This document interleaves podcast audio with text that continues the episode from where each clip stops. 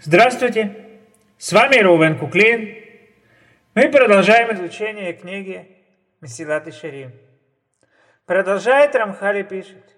והנה מה שראונו חכמינו זיכרונם לברכה, שהאדם לא נברא אלא להתענג על השם וליהנות מזיו שכינתו. שזהו התענוג האמיתי והעידון הגדול מכל העידונים שיכולים להימצא. И вот чему нас обучали наши мудрецы – да будет их память благословенной. Человек был создан для того, чтобы получать удовольствие от близости к Господу и наслаждаться сиянием Его лика, что является истинным наслаждением и самым большим удовольствием, которые только могут быть.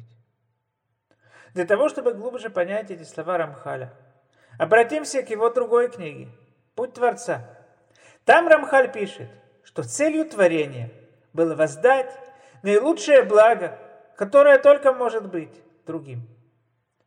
И поскольку Бог является единственным, истинным совершенством, лишенным каких-либо недостатков, его доброе желание может быть удовлетворено только воздаянием другим того блага, которое в нем самом.